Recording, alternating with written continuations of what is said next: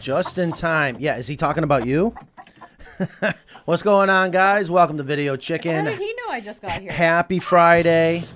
Benjamin. We are live. July. Uh, no, August. It is August. August. Okay, let's. We're gonna work on this. Okay. Thank Matt. you. Well, because you know what it is? Because you refuse to follow the rules. You're such a rule breaker. if you wore your earbuds, you would hear your audio level. Okay. Our viewers and listeners deserve to hear everything you have to say loud and clear. Don't. Okay. Yeah. Um, what's going on? Uh, someone made it to work just in time today. I saw Ingrid. I was kind of messing with her. She's walking on trying to find people, and I, I like I knew the way she was gonna go, so I was like, I'm gonna go behind here. She's not. I know. I, s- I You were heard like hiding? doors closing behind me. I knew exactly what you like. It's. I'm like, oh, It's like a maze sakes. around here. It is. It's quite funny. All right. Well, again, welcome to Video Chicken. We are live. It is August 5th, 2022.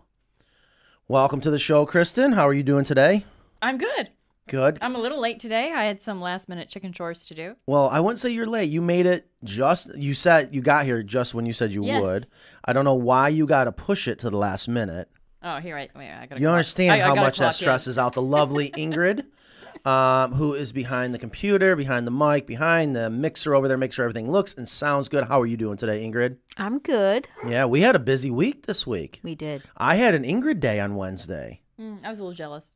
Really? Oh yeah. You're more than welcome to come here and work from the shop anytime you want. I don't think Ingrid's like, yeah, Kristen, no, you're not missing anything. He drives me crazy. Uh, today's going to be a fun day. It's the big bug show. The Bug Show. Well, Uh, th- this is like the the Christmas for you or something. This isn't is it? going to be the season finale. Uh, I think we're going to go off the air for about three, four months. No, I'm just kidding. I was like, really? Yeah. We probably should. We should only do like so many episodes per season and then Yeah. cut it off. But um, yeah, no, today's the Bug Show. And I asked you if you wanted me to bring any in. You know, I, I like to pull live things out of my purse. I, I, I will not be surprised if you didn't. Um, Yeah, I you tried. have- do I you have a- tried. I do you have a- tried. I was gonna say, do you have a dung beetle in there? I, I tried to get a uh, somebody's pet rat, but I, I wasn't getting a response on Instagram. So oh my god. well, that's not bad, actually. yeah, We had a snake this morning. Uh, Nan's uh, cousins are down from Florida, or from Florida, uh, from New York, and they saw a big snake this morning. It was, it was quite funny. Anyways, yeah. So the bug show. So this is gonna be this is gonna be an interesting show. I'm gonna be honest with you. I'm gonna do the best I can for everyone. I hope I don't bore you because I have a feeling you're just gonna hear me say the same thing over and over. And definitely, you know, any questions you guys have, this show is for you guys. Uh, but today we want to focus on the pest. Maybe you have some pest questions, uh, whether it's snakes to mites to flies, whatever it is. Um, so, truth be told, most people know this. I was a exterminator for 15 years, but I was a structural pest control. All right, so here's where it's, and I've been out of the loop for almost 15 years now, and but you know, I don't think the bugs have evolved much since then. uh, you, you never know. Uh, what has probably evolved or changed is um, the types of pesticides that are available should you choose to have to pull the trigger and aim and fire and, and, and shoot directly. Um, so you did bring something. Look at it's green. It's a green bottle. It's not blue. the green screen. I tell you, it's funny. Um, uh, oh, oh, whoever's listening out in the office, please bring me in one of the new shop shirts. I wanted to see what the shop shirt would do with the green screen. Uh, so I believe Nan is in there listening. I know she gets a lot of phone calls right now, but um, make sure we do that. Okay. I So, don't see anybody coming in from Facebook, so I just asked Nan if it was working on Facebook. 'Cause Quite Oh. frankly, I'm afraid to touch things. well, then let, let me take a look. Yeah, because I'm watching live on Facebook. Okay, thank you. Thank you. Thank you, Nan. It's just Facebook is so Facebook's dying, you know, is. and they're not dumb. This is why they changed over to Meta, and they are reinventing. I don't know if you guys are watching it, but they are going to reinvent our lives once again uh, with technology. It's it's quite fascinating. Um, good and bad, whatever. Uh, so if you are listening and watching on Facebook, please give us a comment. Anyone, if you have any questions or comments, there we go. Thank you, Kathy. Um, If you don't have any questions or comments, please wave hi. Let us know where you're watching from, and do everything you can to share the show. I love. It. We already got 50 people in here. That's got to be a record because it usually takes about 15 minutes before the full audience is in here. So, anyways, as I was saying, today's gonna be about bugs. And if you have any questions specifically to pests, that would be great. But if you have other chicken questions, coop questions, where's my coop question, which we get, um, please fire away with those questions. Now, I was a structural pest control technician, is the proper term. So my specialty are the pests that invade structures. Um, and that may not mean a lot to other people. It's like, well, what does that mean, Matt? I'm not going to have a lot of expertise when it comes to ornamental pests, which can happen and affect chicken coops. Um, and also when you have certain pests that affect animals, in this case, we're talking chickens, where you get the expertise from a veterinarian. Uh, my favorite story is I'll never forget when I got I got two in my career of scabies. I got scabies calls, right? Or And- did you get scabies? No, I didn't get scabies. um, and the scabies Wait, this is where we start itching, right? um, there is a term. I thought about. I was. I was hoping to do another And lice? giving away uh, prize if people can know, but I don't want them to cheat. But uh, there is a term for the itchies that I used to tell people all the time. You just have this. You, you're not really getting bit. I swear. Yeah. Anyways, um, so we're gonna jump into it, and I'm gonna do the best I can for you guys. Now, Ingrid did an amazing job, as always, putting together a great slideshow for everyone. And I think what would be great is to. I saw it floating down the street. What? Gosh, I hope. Oh, here comes Nan. Uh, Nan has a new shop shirt. Now, is this going to make the merch? I am very proud of these.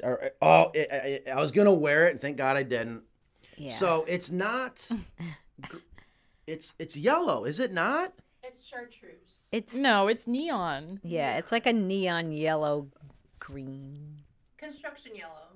Uh, it's not even. It's like in the 80s when neon Yes. colors were. You know what? I'm very proud of these shirts. So 80s the- or 90s. These are the shop shirts. It's it's safety green, I believe it's called, safety yellow. And when everyone was wearing them out on the shop floor, they look like fireflies everywhere. It's great. Hmm. Anyways, okay, so no wearing that on the green screen. All right, answers that question. Okay, It'd be um, a floating head. That might be fun. floating though. head and arms.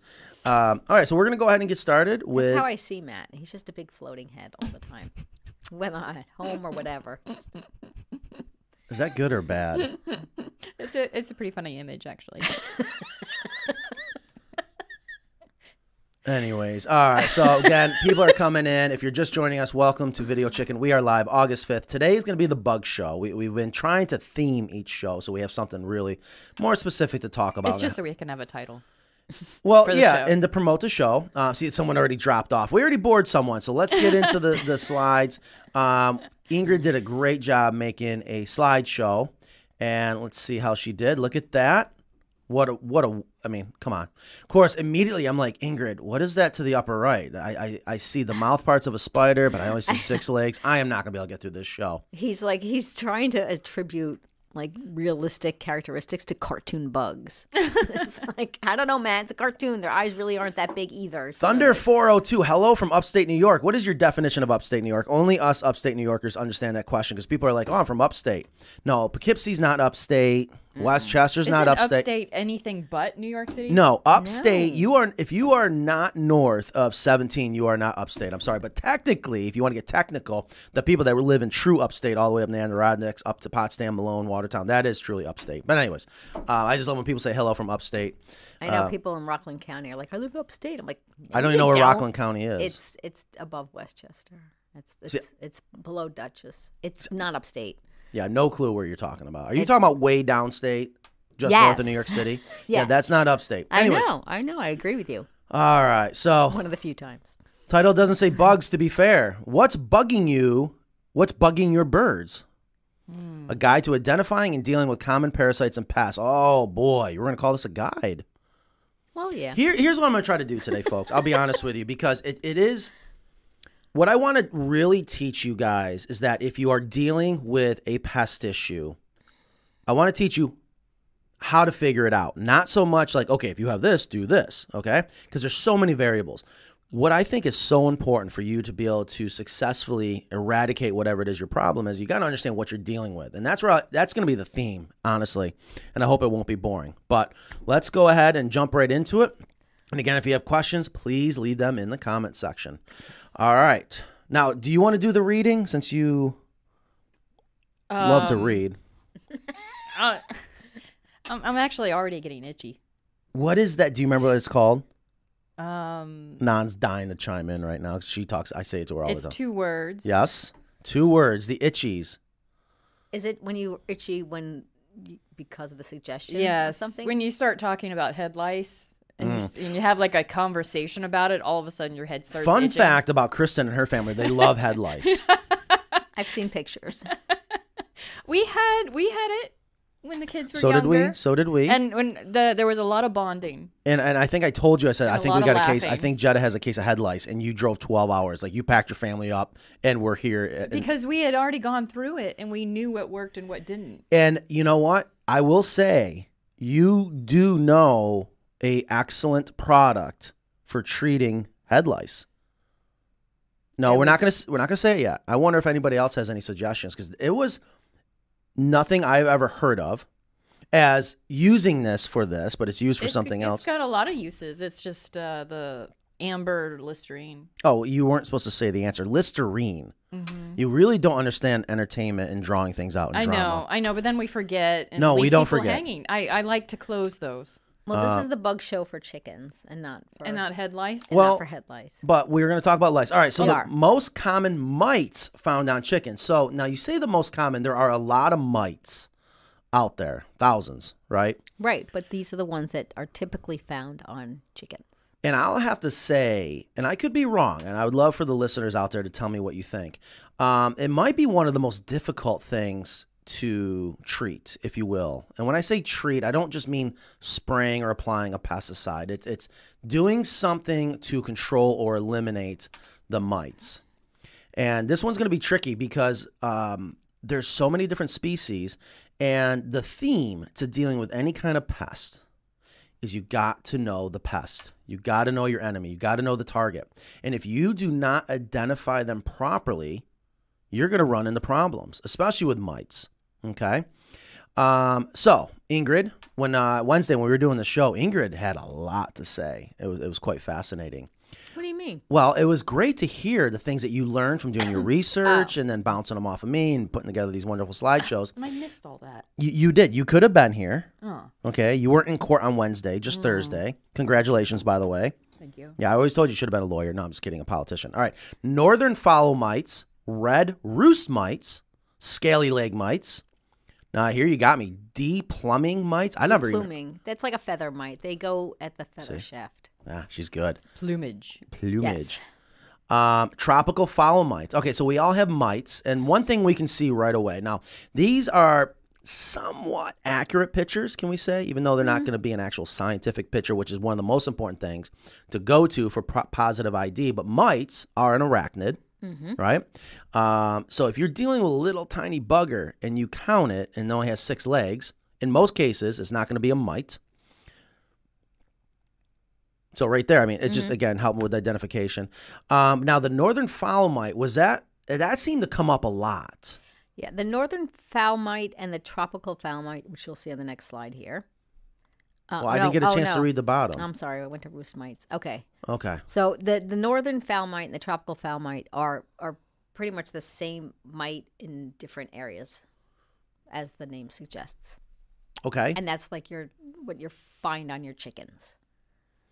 and that's going to be a lot of times I've seen it where they're around the, the shaft of the feather or the vent, The vent out. um, up around the eyes and wattles. Mm-hmm. Um, now, I have to be honest, I'm not exactly sure why, but it has to be that they prefer those areas. And when you see an insect harboring, living, nesting in a certain area, that's another sign, a clue to tell you in your identification as we're reading. Okay. I'm sorry. Yes, it's okay. Um, so now the red roost mite, I can um, understand quite uh, uh, understand a lot because it's very familiar. When I would read about it, research it, it reminds me of bed bugs. Um, you said the next slide is uh, Yeah, the red. so- now I'm not saying go to it. Oh well, I mean, these were just like an overview, and then I get to each Oh. one specifically. Oh, you do. I do. well, then let's move on with the show, Ingrid. I'm You going know, to move it- on. You you said that these aren't sci- scientific drawings. They they kind of remind me of uh, maybe a mite having a bitmoji or something. Like that's what it would look like if you were gonna have uh, if you were a mite and you wanted to have a bitmoji. Okay, so those are our five. Okay, so mites.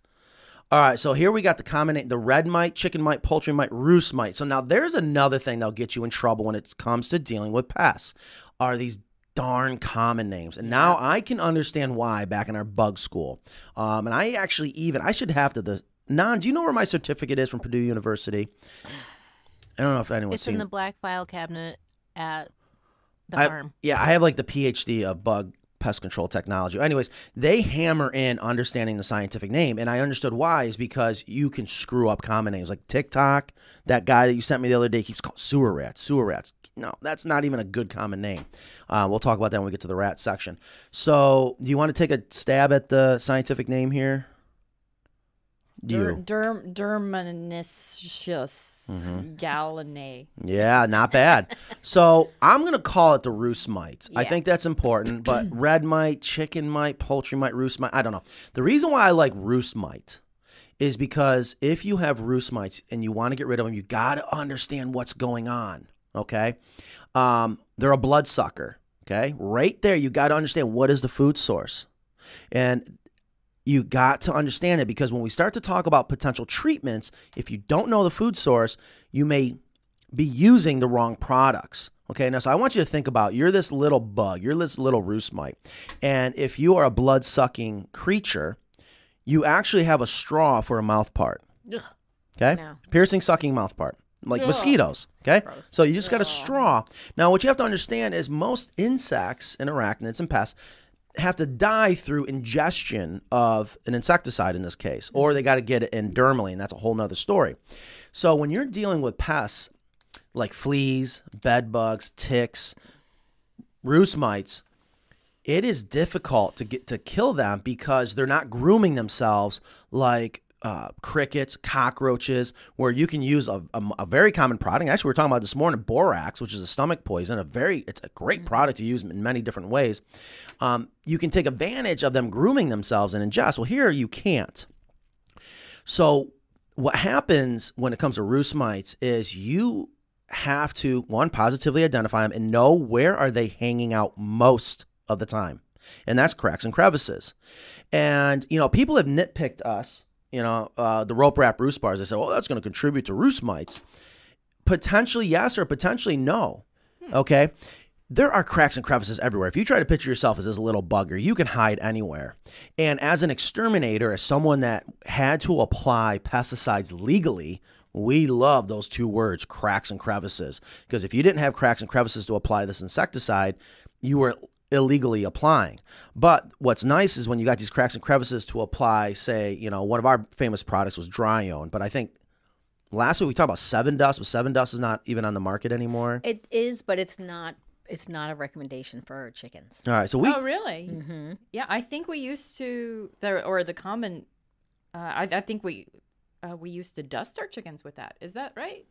Um, well, or maybe it wasn't Sevin, but it was something a lot of people use Sevin. It's just in my research, I found that they have no longer recommended that. Like, don't use that around your chickens. There are some sites you look at it and it, it, it recommends it, but there's something I have to mention as we're starting to talk about products already. Uh, you got to read the label. yes. And I'll guarantee you, if it doesn't say to use this on chickens uh, externally, I wouldn't. There's reasons why. Could you do it? Yeah, there's a lot of things we can do that we're not supposed to do. Read the label; it is in there. Um, so I know we use Drione dust a lot, and that's very similar to diatomaceous earth. Okay, it's just a desiccant. It's little crushed up minerals that will dry up the outside of whatever your target pest is because to hold their moisture in, it's on the outside of their body. Okay, and when you can apply in this case we'll just say diatomaceous earth and people get it in a jug right? Like if i've seen it. Um, that's all fine and dandy. Don't just sprinkle it around. You're wasting it okay? Get yourself a little duster. It's all about what the applicator in this case okay? Uh, it means nothing if it's in a container but until it's in a device and you know where to apply it and if you don't put it in the right areas, you're missing the mark. And I think a lot of people that get frustrated with trying to deal with pests and using products, like, oh, this product sucks. No, it's not the product, it's the applicator, it's the shooter, if you will. So knowing that these roost mites have to hide my God, they come out what? Feed for an hour, maybe two a day. So, okay, the rest of the next 22 hours, they're in a crack and crevice. That's where you got to hit them. All right. Hmm. The other important thing that you taught me Ooh, really? with this whole bug show is that you to in order to treat them however you're going to treat them with it, whether it's DE or whatever you use is you need to know the life cycle. Oh, oh God, yeah. So Absolutely. I went back and made sure I put the life cycle of the different mites on everything. So um, because they'll have eggs and you know you're gonna have to retreat or you're gonna have to know how long they go from egg to maturity. Aw. She's You are- so you- proud. This, and that brings back memories. I, that's why I used to love teaching this because it's really not complicated, but you got to understand what you're dealing with. And that's why I mentioned in most cases they have eight legs, but actually right here, and I wasn't sure if it was true for mites, but I know like ticks, okay? Ticks, um, in their life cycle, before they're an adult, they're called a seed tick. And you know you have a seed tick because that only has six legs. But people can misidentify, thinking they're all smart and whatnot. Go, oh, this is not a tick. It's only got six legs. No, it's a juvenile. It's a seed tick. It's a baby tick. But once they hit adulthood, they have all eight legs. Why? I don't know, to be honest with you. I used to know these things. But um, here I see a picture of the larva stage of the roost mite, and you only have six legs. And that would make sense. Just juvenile. Look at it. You see the big old piercing, sucking mouth part coming out of the proto nymph. I am so I get so grossed out by. Oh my god, I show. love can't this stuff. So right there, you, you see it has a piercing, sucking mouth part. So think about it. Um, it's it's you got to be good. You got to get the product where they're going to be hanging out most of the time because if you can't let them do the work for you through a bait or consuming it, eating it with a chewing mouth part, you got to make sure you're giving them a dose that will kill them externally, whether it's going to be a desiccant or there is a couple other products Right. that will penetrate into the body and kill them by messing up the nervous system. And we've talked about that later. All right, so roost mites, they're going to come out at night, crawl onto your chicken, suck their blood. It's that simple. Do, do we just assume that everybody has these? I I've never seen no, one of no, those. no, and actually, But I've Ingrid, never looked either. Ingrid, you were telling me it's actually very rare to have roost mites. I know. Well, I, I wasn't sure. I, I found some websites that said that they weren't quite as common. I think I think what it is is because we just say mites and we say red mite or whatever it is that I think people th- we assume that they're roost mites and people don't know. So I think there's a lot of misidentification of what they're what people are really dealing with, and it could even be like a they could have like lice on there, you know what I mean? Mm-hmm. And they're thinking, well, I have mites. Like they're just using this blanket term for things Yeah. Right. and chances are they probably they could have roost mites, but I, I I tend to think it's probably not the case, but I, I don't know for sure. Yeah, it's all it all starts with identification. And see here Well, we go. would you need a microscope to identify it? You know, you know, this is how I was. I was such a nerd. Did you wear one around your neck I wore one around my neck. why, why not? I was the I, most I'd like to see a picture of that. I was the most efficient because you're not paid by the hour. You, you're paid commission. So I was like, "Pff, I'm gonna outsmart this system, and boy, did I! If I had a three-hour day, that was a long day for me. Oh my god, I was mad. Um, I would because there were times, especially in bed bugs. So you got bed bugs, you got bat bugs, and you could screw things up by misidentifying a bat bug and a bed bug. And the only way you could tell the difference is these little tiny hairs up by the pronotum, I think it was called, up by the head. Anyway, so you could see it real quick. It was a lot of fun. The customers got a kick out of it. Um, of course, we all travel with our microscopes, but yes, you got to get them underneath the microscope. Now, here's a here's a pro tip. All right, Pro hey, tip. Matt, how in the hell am I going to identify this? I got a microscope. This and that. What I used to do is you just take clear tape. Oh hell, you could probably almost take something like this, like a lint roller. Figure out where those mites are and just you know, eh, yeah. Ooh, boy. Interesting. Yeah, no, you take a piece of tape. Did okay. You get hemp off my shoulder? You, you, I sure did. What in the world have you been doing? Um, No, she yeah. said she had chicken stuff yeah, to deal chicken with. chores. so you take a piece of tape and you just s- catch them, all right, and then you take them underneath the microscope, and you'd be amazed um, how quickly you can identify these pests. And again, if you don't identify them correctly, you're wasting your time. Okay, Well, uh, what if we ignore them? Is that bad? I would say, well, it depends. It depends. It depends on what it is. You don't want to ignore certain things, and other things you're like, oh, that's just kind of, yeah, that's just life. Um, but you don't want your chickens getting stressed out by something. And here's the other thing. You know what? That's actually a great question. I used to often say, bugs don't lie. A lot of people are like, well, what's that mean, Matt? Um, a lot of times when you have these pests, if you ignore them, that means there's a very good chance you're ignoring a bigger problem. And it's usually going to be a sanitation problem. I used to love going into these apartments and they got bottle flies. Okay. And bottle flies are the shiny green ones, shiny blue. And we knew as soon as we saw them that we had a breeding source of a dead body somewhere, of dead meat, chicken, steaks, a body. Um, they don't lie. So a lot of times you're like, well, you don't want to ignore them. We might have, you know, we might have something dead around here. And a lot of times with flies, we're going to get into that. You're not going to get rid of them if you don't get rid of the breeding source. So, northern fowl mite And the tropical fowl. and the Yeah. tropical mite. So these are great pictures. I, I can tell you the shadows on top. I mean, I know they're not shadows, but that's a great way to probably quickly identify them. You got the big round body. You know, I'm sure we're looking at adults. Now, do they have a piercing, sucking mouth part? These ones chew, right? They look like they have. I don't know. Well, you do know because it's probably going to tell us somewhere on one of these slides. No. Found on vent, tail, back, and neck during cooler seasons. That's, That's for the inter- northern one in Interesting. the northern states. found on a fluffy vent. Feathers during spring and early summer, southern states. That's for the the the, southern fowl mount, uh, the tropical fowl mite. so these ones are going to feed externally on the host, right? Mhm. And they're not going to go anywhere else. right. Okay, so that's easy. That is something that you know if if you have mites. So after you positively identify, there, there's two things we need to think about. There's okay, the reaction and, and treatment, and, pre- and and then you get into preventing them. These chickens are outdoors. I don't know if you know prevention is a big thing in the bug world. I'm sure if we really dug in deep, there's got to be ways of preventing mites, but it's probably going to be through use of chemicals, which I'm not a fan of. I'll be honest with you. I've seen how misused chemicals are.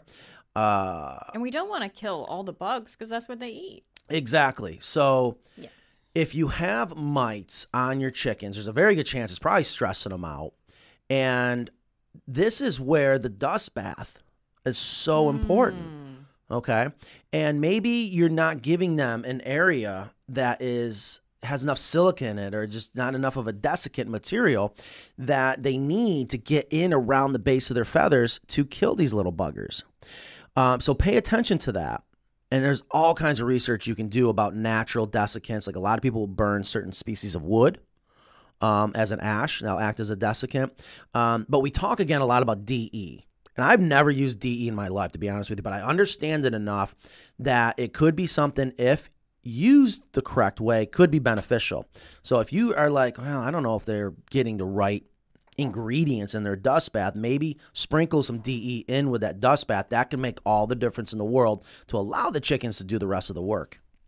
Uh, someone here says to put the DE in water. Is that going to? So that's Well- what drives me nuts. And, and I almost thought about having Dr. Crespo come on. Yeah, because Uh, that it, it seems like that might work for internal worms, but maybe it's not going to hurt help with the mites. Right. So, as an exterminator, you are taught to never use a dust that is meant to be a desiccant in wet areas, because and it's it's this simple. The ingredients in the desiccant, think of it as like little tiny pieces of glass, um, and if it is nice and dry, it's fluffy and it can really get underneath your parts of your body to help cut you up and dry you out, right? Well, I'll never forget my mentor from um, England, who actually used to teach me a lot of this. He said, Matt, if you get the dust wet, what happens when you walk on the sand where it's dry? It gets in between your toes. But if you walk on the sand where it's wet, it's still sand, but because it's wet, it's packed down and it doesn't get in between your toes. So I was like, oh, well, that makes good sense. That's why you don't want to use dust in wet areas. But when we had Dr. Crespo on mm-hmm. months ago now, it's weird due to have her come back on Yeah. she made, and I'm going to trust her because you know she's an expert in it, and I would love to learn more about it. That actually using diatomaceous earth in their food helps keep parasites from clinging onto the inside layer of their intestinal system or their digestive system somewhere.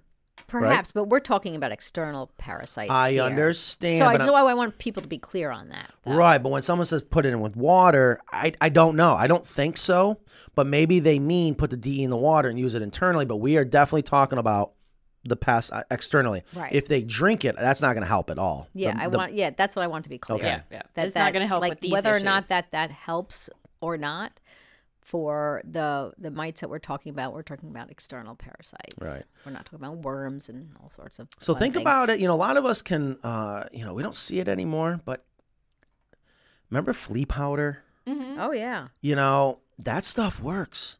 What But is it's not fun to breathe in. You know, it's it's fine to use on the outside, but the problem with desiccants, you breathe that in. I mean, I was just talking to someone. He's a you know um, a veteran, and he he's got holes in his lungs from breathing in all the sand when he was overseas. I mean, Mm. you don't want to breathe this dust in. Uh, it's not good for you.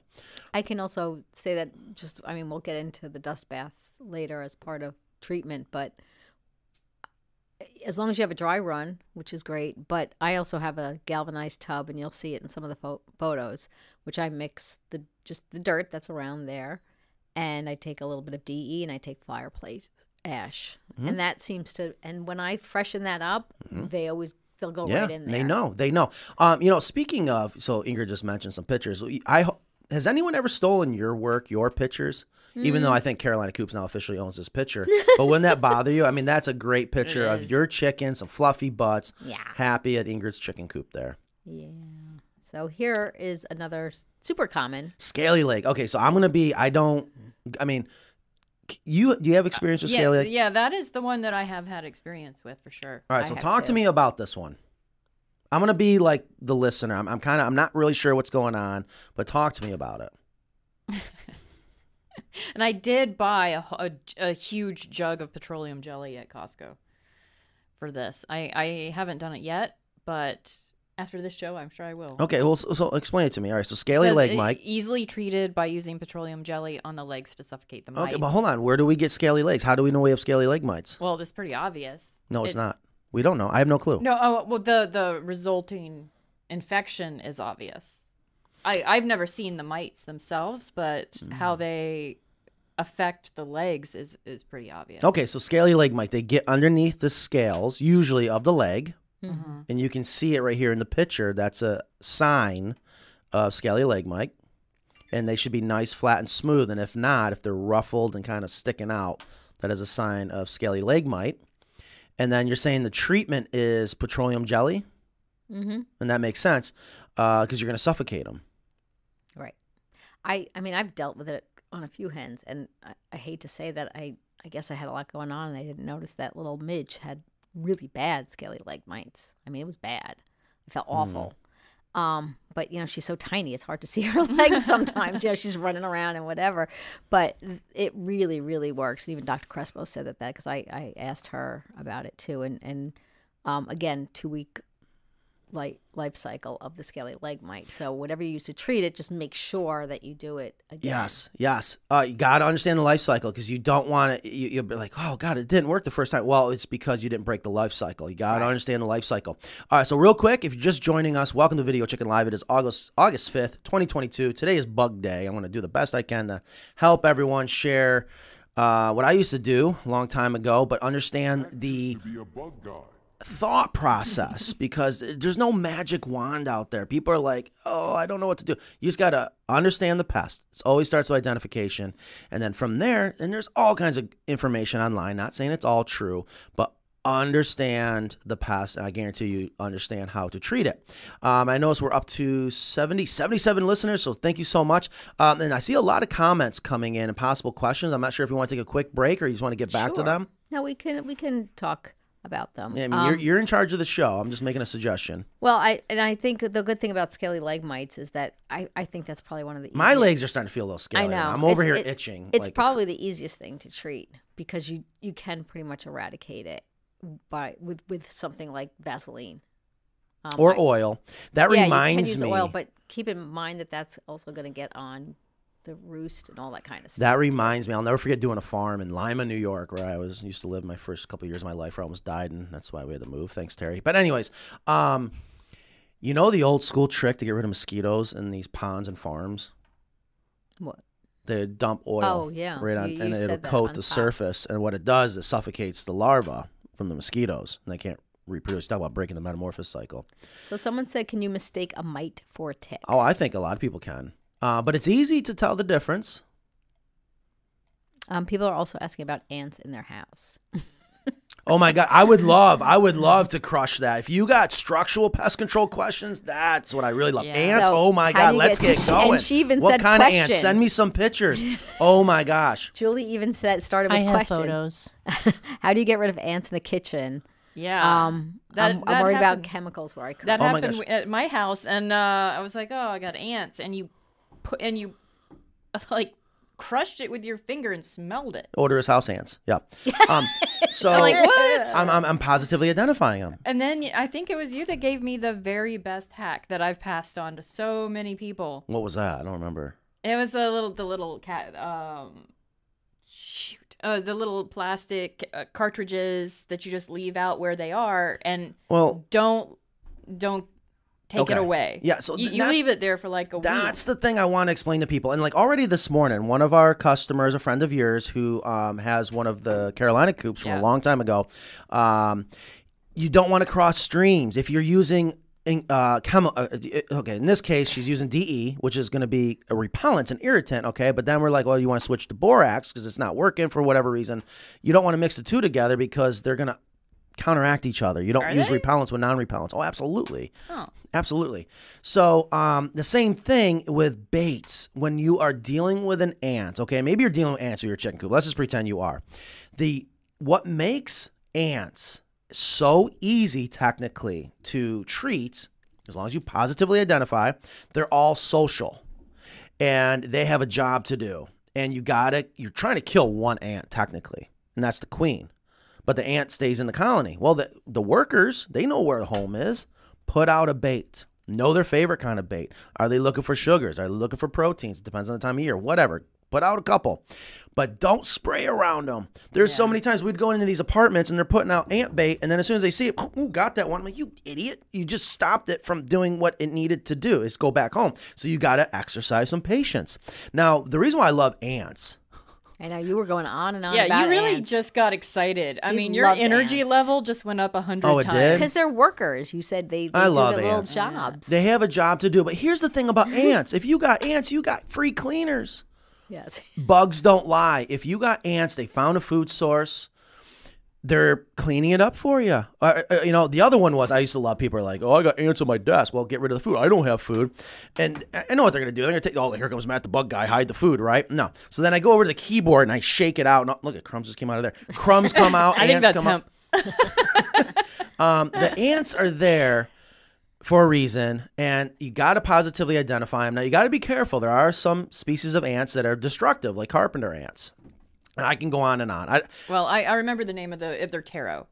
well, yes, and Terro is a very common over-the-counter ant bait that can work effectively. it's just and I love it because you just set it out where you see the ants and you forget about it. yes, you, you need to forget I mean, about and then like a week later, They're it's gone. all dried up and full of dead ants, and Um, your problem's gone. if you are really looking for this was my favorite ant bait and i don't know if it's still on the market i'll never forget this it's called uncle albert's ant bait if you are looking for a killer ant bait the inventor That seems like it's just like i wanted to meet this guy off the market. when he yeah. when we, this in, we need Uncle Matt's. when this Ant bait. inventor came out with uncle albert's ant bait from florida we carpenter ants can be tricky all right and again i don't want to get into it all Man, and- we're we are on a tangent. well but I it is just- exciting, I isn't it? I, I don't know if the product is still available, but if you got ants, they're a social insect. You're trying to kill one thing, that's the queen, or you might have multiple queens.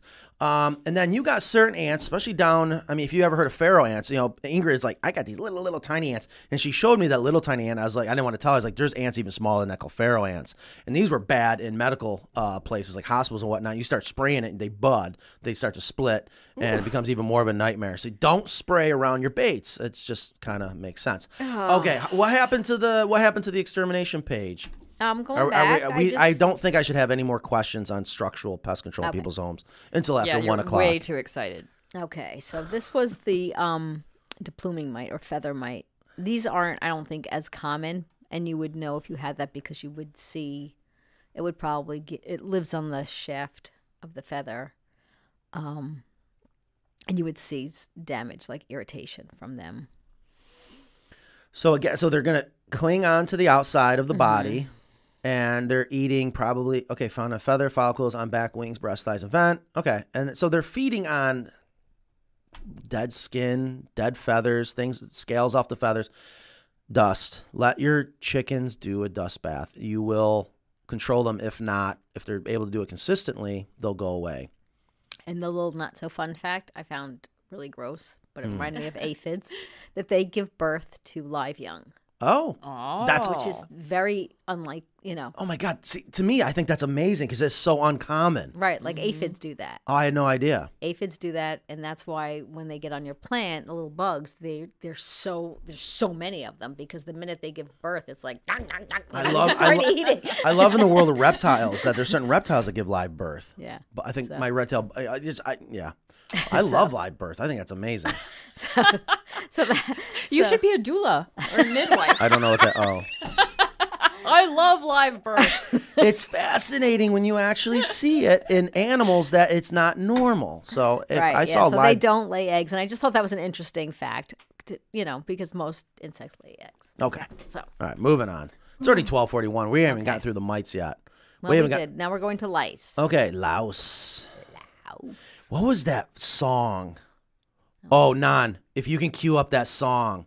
There was an old school retro club song, psychedelic song, has something to do with louse of the human body.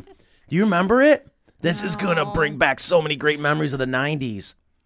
So I, I want to say it was called Crab Louse. It was a psychedelic band, 90.5 out of Rochester, WBER. Oh my God, it- that would be awesome if someone could find that Uh, song. If it's what I think it is, it, it might have some bad lyrics. Uh, well, of course it does. All right, anyways, lice. lice. Lice. So how are lice and mites different? Well, it depends on the type of mite. I would have to say there's a lot of similarities of lice compared to certain species of mites. And then it's going to be the opposite of like the roost mite. Because lice, if I remember correctly, they're also going to feed from the outside parts of your body. And you got to treat them directly. They're not going to be sucking your blood, right? If I if I remember correctly, I don't think lice have piercing, sucking mouth parts. I think they have chewing mouth parts. Um, it, so it's just going to be a different type of, and it's going to be an insect, not an arachnid. Right. And you're probably going to be larger. And actually, you can see some pictures here, but um, it's still And- it's going to be an ectoparasitic type insect, Right. and you're just going to have to treat the outside. Right. And I would have to say the best prevention is going to be allowing your chickens to have a proper dust bath. So it's one louse and multiple are lice. Yes, that's what I said. Okay.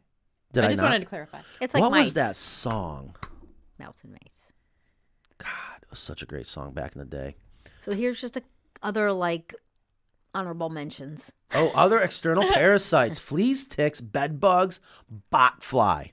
Oh my god, I Just saw the the larva though. You corrected me on the bot fly and the, bot fly larva. and I yeah, because I had bot fly and boat fly, and you're like, no, this isn't considered a parasite.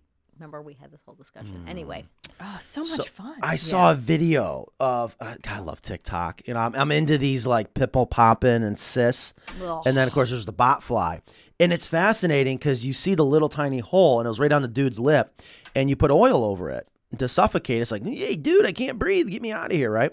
And then it gets it gets out a little bit, and my it's God, I don't know if it's its head up. or sometimes a lot of insects breathe through back parts of their body, and um, and then it comes out a little bit not enough, and they go in and they start pulling it out, and it's just like a you talk about live birth. It's like this larva's giving live birth through this lip. Oh, it's was crazy. Of course, right, I, I'm gonna throw up. You well, I had to stop. show non. Yeah, I haven't hey, you guys make me eat some things, Oh, you yeah, know, we and need you're to gonna that tell me you can't handle a little bit of life, yeah. you That's know, not life. Larva bot fly. coming is out of lo- people's skin. It's That's something that's very real. I yeah. I saw it on a dog. Yeah, you can have it on a dog. Obviously, you can have it on chickens. Again, Mm. positive ID. So bed bugs. I would I would not be surprised if people have had issues with bed bugs and chickens. But I can tell you right now, if you are traveling, every hotel in America now officially has bed bugs without a doubt. Oof. Don't I've go in your. located the song. You have what? hold on. Um, I love this song. this is gonna bring back some memory. Are you gonna? I think she's gonna try to play it. Um, this. I mean, this is old school. But anyways, meanwhile, if you go into your hotel room, check your headboard, check underneath the tufts of your mattress. You. Yeah, you remember this? Oh yeah. Huh? Oh yeah, on the way to school with your friends. It's a little smoky in the car. My dad's like, "Oh God, you kids." Okay, that's So good. So it's Thank- about li- lice. yeah, it's, it's called crab loss. Anyway, I don't know why I remember these Oh, things. You yeah. know, the '90s. Ingrid's like, "How's the '80s, baby?" It was so awesome. I, I wish I was an 80s baby. No, I, Never mind. Really, Ingrid is doing so well. Then, um, you got the best job in the world. It must be okay. Moving on. So bed bug. Yeah, just check. Bed bugs are a nightmare. Uh, and then of course ticks. Someone was asking, you tell the difference between a tick and a mite. The ticks are gonna be a lot bigger, especially Yeah. as adults. And I don't think that that's a huge problem for chickens. yeah, I wouldn't think it would I've be. Or seen 'em. fleas. Yeah, they. But I, I guess they're these are all. let's see, fleas, ticks, bed bugs, botfly. They're all.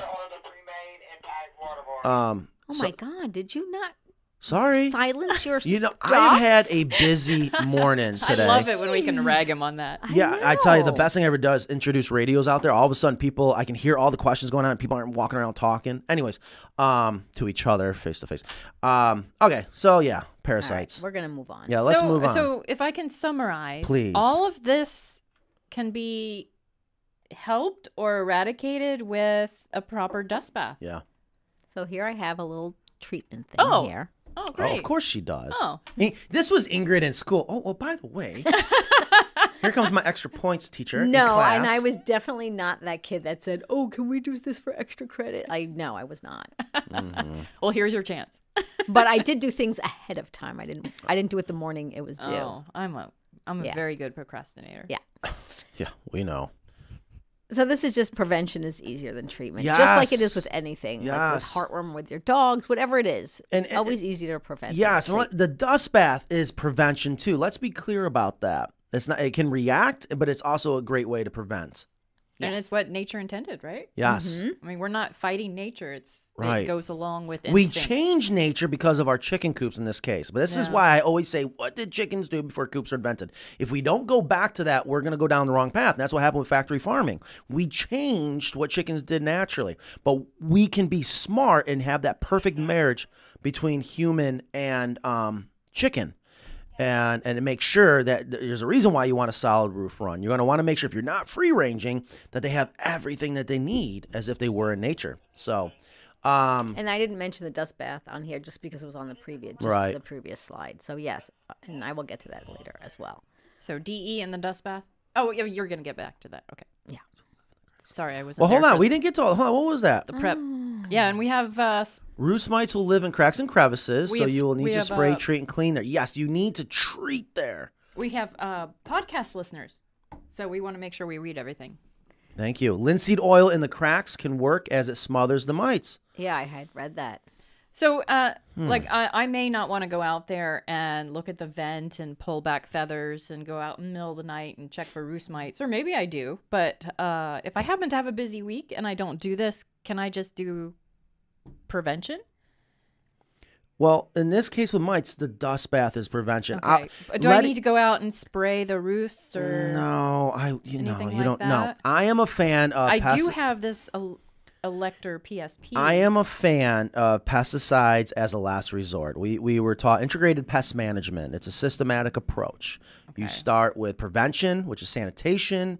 But we're not sanitizing the coop because we're le- it's a set it But forget it, sanita- right? okay, I'm just using a san- well, okay, sanitation is a very general term, especially when we get into flies. And in a way, the deep litter system, even though we're having to have a year's worth of chicken crap, you even yourself Yes, have right. identified recently how it prevented flies. Yeah, that was a real eye opener for me this spring. So Elector PSP, did you see that? I noticed I didn't sound as good, so I came into the Uh, mic. I see. See how that I works? see. And just to recap, what I noticed this spring is my temporary chicken pen for the young spring chicks, the teenagers, had horrible flies. It was a temporary pen, and just it was just awful. And then, uh, but the the chicken coops with that were had deep litter, there were no fr- flies.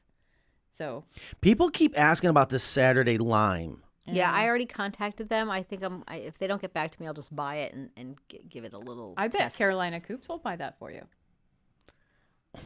Of course.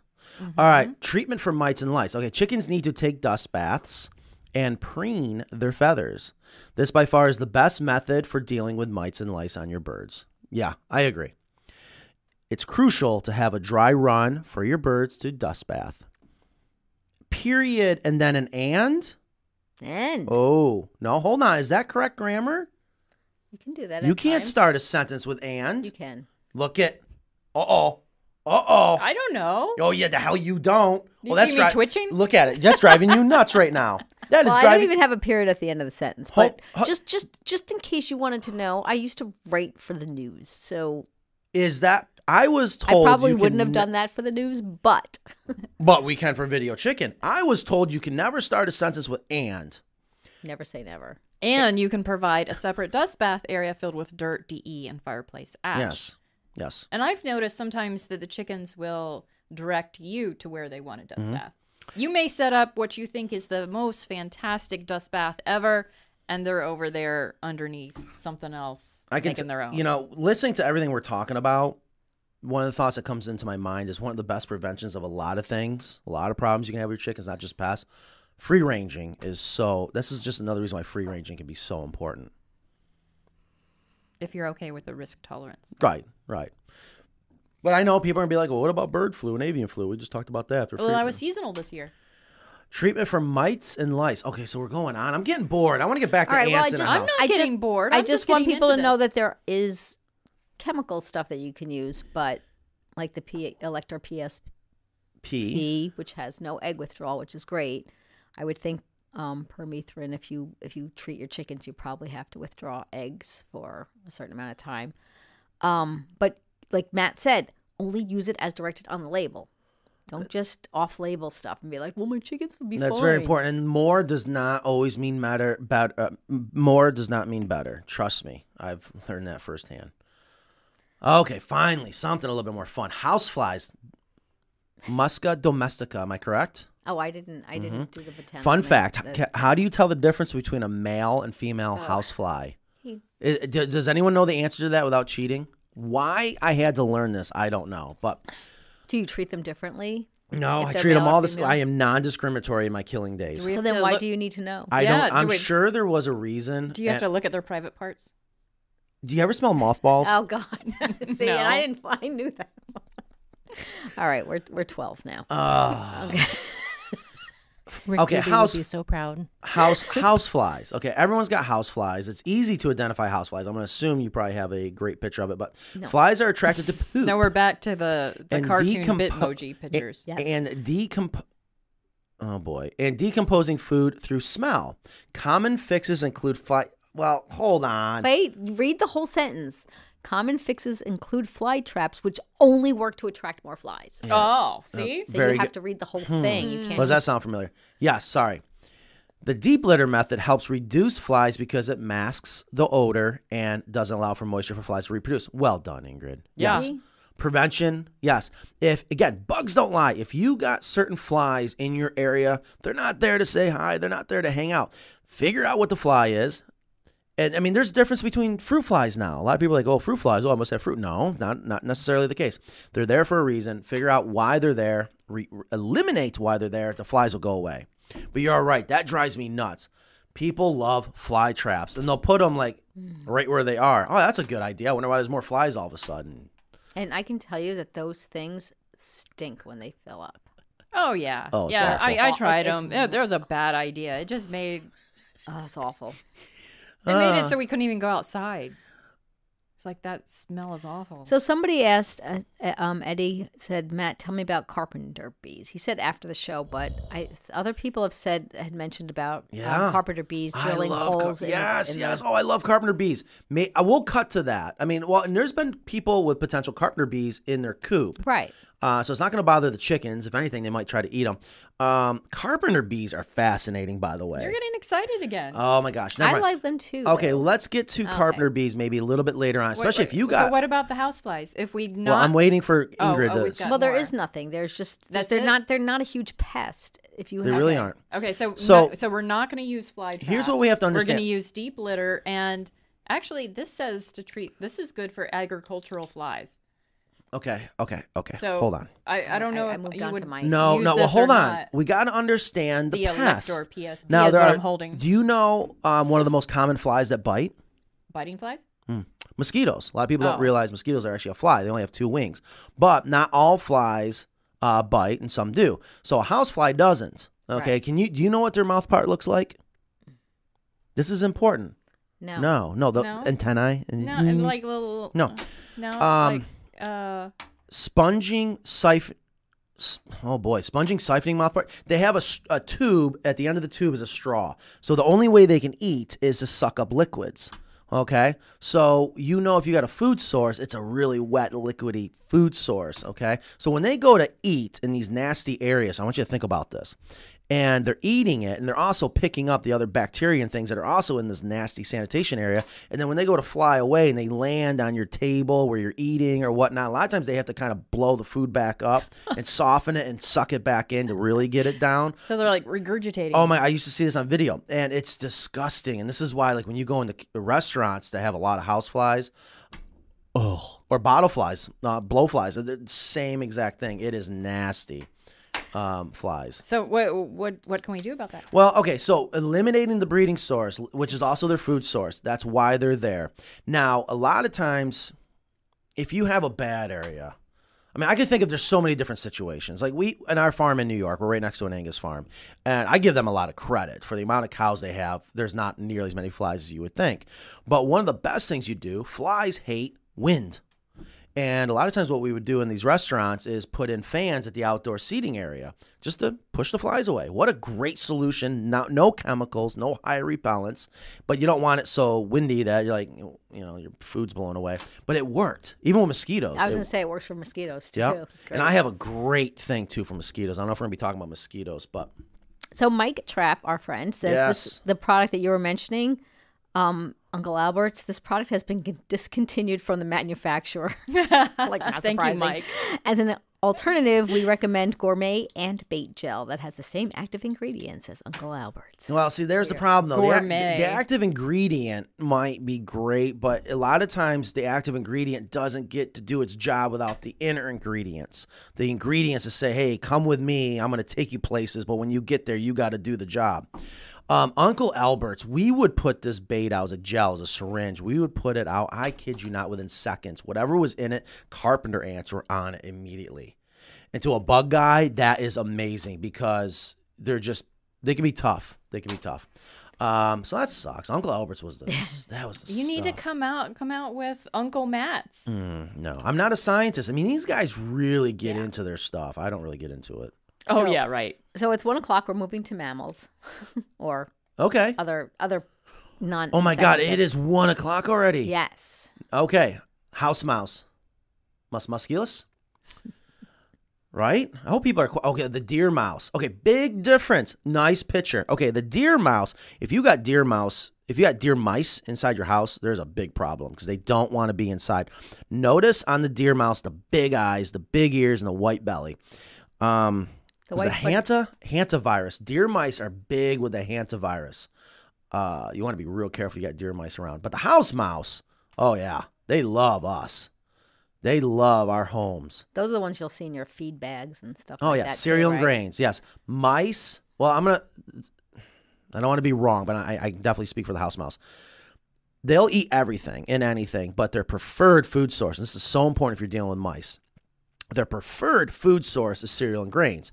Now, I've never heard of the white-footed mouse, so you got me on that one. Yeah, it's very similar to the deer mouse, Okay. and it actually I, I thought maybe it was very regional, but it turns out it's all the way from Alberta, Canada, to Mexico, and all in the United States.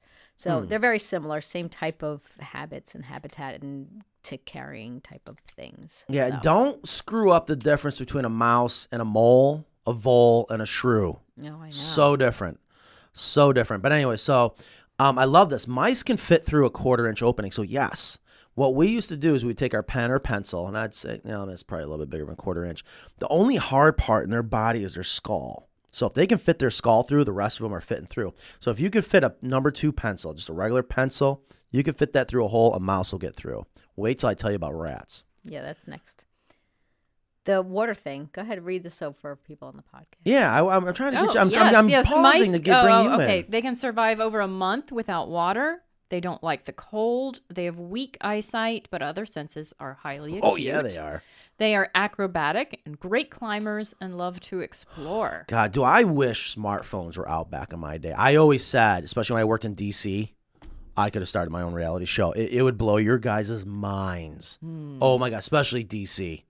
Chinatown, when it rained in Chinatown, all you could smell was rodent urine. It was that bad. I'm not exaggerating. Anyways, I just found it fascinating that they can survive over a month without water. mice can. Yes, Yes, that mice. is so true. That's fascinating to me. Yeah, and their territory is not very far, and mm-hmm. because they don't, ha- they can go so long without water, or they can actually technically get enough moisture through their food, depending on what they're eating, that they can live on a pallet, and that was a big deal in warehouses. Um, their territory was not very big, so they So could. what do we do about them? Well, prevention. Okay, one. Okay, so we're gonna identify them. Okay, we have a house mouse. They're they have to eat. So you have to make sure that you are eliminating the reason why they're there, and that is to eat. Okay. Now the other thing about the house, so cereals and grains. So okay, an example. One of the things we love about our craftsman coops, or when we're advising people what to put your chicken feed in, because that's mostly cereal and grain, Yeah. is those aluminum cans. Yeah. Okay, thank you. Um, you know, it's just uh, you got to prevent them from having an easy food source. Uh, the other thing is is not giving them an easy area to live, but because their territory is not very big, they are going to try to live or want to live around that food source. So eliminate the food source or make it very difficult for them to get to. You will really nip the problem in the bud when it comes to mice. Um, they don't like the cold. That is so true. When Yeah. we had to deal with mice in structural pest control, you looked up not uh, nine nine times out of ten because they, it's always warmer, and we would just take bait and broadcast it. I'm sure it was illegal, but and oh, you could uh, annihilate mice. Now I'm going to give you another little pro tip if you're for anyone that's dealing with mice.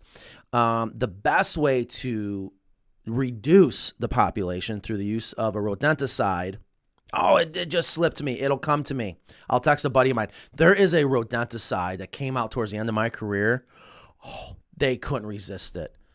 And it's a soft bait. Because that's the other thing, too. When you're baiting for rodents, you got to understand you got competition. You got to eliminate what they really want because they will, they'll be picky. You know, mm-hmm. they'll go for the steak instead of the french fry. And a lot of rodenticides are wax based. So who wants to really eat wax? Even the mice are like, oh, this sucks, but I'm going to go for that, you know, steak that just got thrown out. Um, there's a new soft bait they could not resist. Um, and when it comes to, again, baiting for mice, you got to make sure you put it in between wherever their food source is that they've learned. Gosh, I can go on and on. Here's the other thing about mice, especially when we compare to rats. Mice are very curious creatures. So that's why snap traps can work really well for mice, not so much for rats. Um, they're very curious creatures, but their eyesight sucks. Um, so they do a lot of their moving around by leaving urine trails, Ugh. and they actually feel, they see by feeling with their whiskers and certain hairs on their body. Um, so these are all. Oh my God! When we would go into this was so gross. I'll never forget. I was doing a high school, right, and th- I'm up in the warehouse in, behind the kitchen where they store their food, and I just I was smart enough to bring a black light with me because I knew I was about to walk into because they weren't happy this and that. So I'm with these, you know, picture the old kitchen lunch ladies, right? You know, and we're up in this loft, and I said, "Kill the lights," and they're like, "What's going on here, man?" I said, "Just trust me." we turn the lights off. I turn on the black light, and I'm like, look at we can see right where they're going, and you could follow the you know the urine trails. And of course, I'm like, and right down to the railing. The lady had her hand on a railing, right where it was right on rodent urine. I'll just never forget it. Um, but anyways, and of course they were up high. They were up in the loft where it was warm. Ah, such good days. All right, here's Good Matt's days. favorite slide. Oh, it is. This one. I don't know. I like. Oh, okay. The Norway rat. Yeah, Which sewer I, I, rat. I object to that name too. Norway rat. Well, being Norwegian, I find Rattus that- norvegicus. I know, but I feel like they, They come from that part of the world. They came from England. Well, yes. Well, back not- then, if you really think about how it was all one, Mm. but they come from grassy plains. They don't come from the trees like the roof rat does. That a lot of our customers out and viewers listen to and listening to us out in uh, California, maybe even Florida, if I remember correctly. But Norway rats, yes, this is the rat that you see in the cities. It's not a sewer rat common rat brown. No, it's a Norway rat is the proper common name. Rattus norvegicus. And look, it's so cute. So you can tell a Norway rat, little blunt nose, okay, short, stocky. You know, it's, it's like Gus Gus, right? On, on Yeah. Cinderella. If Gus even though, were a rat. even though Gus Gus was a mouse, thank you before people beat me up on that, but just short, fast, short tail. The easiest way to identify a Norway rat, especially if you find dead ones, you take the tail and you flip it up over its back, and if the tail does not go past its head, It's a Norway rat, and typically they'll just come up to the back of their um, head. But a roof rat, they're long and slender. You know, they got to be climbers. They got to be you know really agile up in the trees.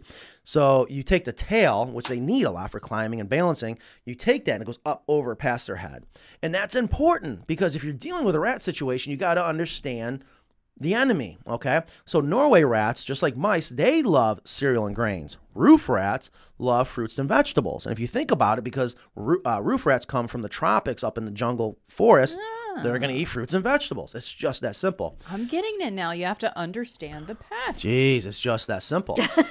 um, He may have mentioned that before. Yeah. I'm not sure. oh, um, um, are you picking on me now, or is that was that a good moment? No, it's good. It's Okay, good. It's all they good. can It doesn't matter. They can fit through a half inch opening. Yes. Again, just like mice, the only hard part of their body is their skull. And if they can fit their skull through, they can fit the rest of their body through. It's like cats with their whiskers. It's like they their whiskers are supposedly to identify the width of what something they can get through. Mm. Really? I like cats. Yeah. That's why know. you don't have mice. Probably. Yeah, I, I I don't even see those brought in. Um, transmit diseases by droppings in urine, bites, and through the fleas and mites on their. Yeah, we all know about fleas. Was the Black Plague? Mm-hmm. You know, um, they're a host. They carry. Oh my God! Again, going back, DC was the worst. I tell you, I was grateful to be an exterminator in DC. I don't know Some- how it- you ever eat in a restaurant knowing yeah, what you know. Would something if something fell on the floor in DC? Can I would give you a it? shout out? I got the funniest story that I'm not going to get into about a doctor asking me where not to eat, and then he performed a examination. He goes, "You'll tell me where not to eat now." Anyways, I will never That sounds forget. a little personal. I would love Yeah. to give a shout out because I got to see a lot of things, and there is a restaurant chain that is spotless, and there's a lot of good ones out there. There's a lot of bad this ones. is this is probably old information. this but, is, I'll guarantee you, still true today. okay. Go ahead. Uh, you would never think of this restaurant being by far the cleanest. And if they even got below, I think if they lost two points, the general, the store, the general manager, restaurant manager was terminated. No questions asked. They didn't mess around, Wow. and their practices to clean out their kitchen was perfect because they can move everything. They could get underneath it. Like they just did everything perfect. Any guesses? Waffle House. Chuck E. Cheese. No. That is, in my opinion, the cleanest kitchens I've ever seen. And I've seen a lot of them. But Chuck the E. but the dining room is disgusting because there's a bunch of kids running around. And their pizza was disgusting. I I'm told just- my kids it was it was called Chunky Cheese, and they were like, "No, we don't want to go to Chunky Cheese." So I never had to oh endure it. Chuck E. Cheese's. Yeah, I loved doing their play because they were just. I'm telling you, amazing. I'm really disappointed Why? And disappointed in what? that the the the cleanest restaurant is one that we don't want to go to. Yeah, and I can tell you, there's some you do not want to eat Even at. if, But anyways, even if my kids were that age, I wouldn't want to go there. right? No, I just hey, why not give a shout out? They they deserve it. They absolutely right. deserve it. Okay. So Um, they're also they're omnivores, Yes. Norway rats. Yes. They'll eat any type of food and require a half to a f- one fluid ounce of water daily. So important. Okay, so yes, they are oppor- opportunistic feeders, but they prefer cereal and grains. They have to drink water every day. Yeah, so they you will find that if there's no water around, you won't find them like with mice, but they have to be close to a water source. Right. And, they now- have a strong sense of smell. Oh, extremely. Oh, yeah, because their eyesight sucks. Uh, but they too, they can feel where they're going at night because of the vibrissae, I think they were called, certain hairs on their body. Anyways, here's the thing about rats, especially because I know this is a chicken show and a chicken coop show. And we have dealt with rat situations when we've come into people's homes to redo their chicken coop or eliminate their old chicken coop, give them a new one.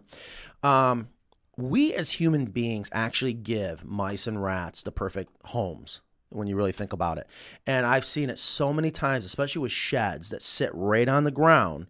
All right, not on a concrete slab, even though they can definitely burrow underneath the concrete slab. They love it when you got the decking and you got the hollow spots in between the floor joists right on the ground. They love that. It just makes it so much easier for them to have a home that they don't have to keep up on the roof. Same thing um, if you're driving around. I don't want to say the name. Let's just say you're driving through a drive-through and you see a lot of those bushes or shrubbery where it's really low to the ground, and you got the, you know so you can see the menu and whatnot.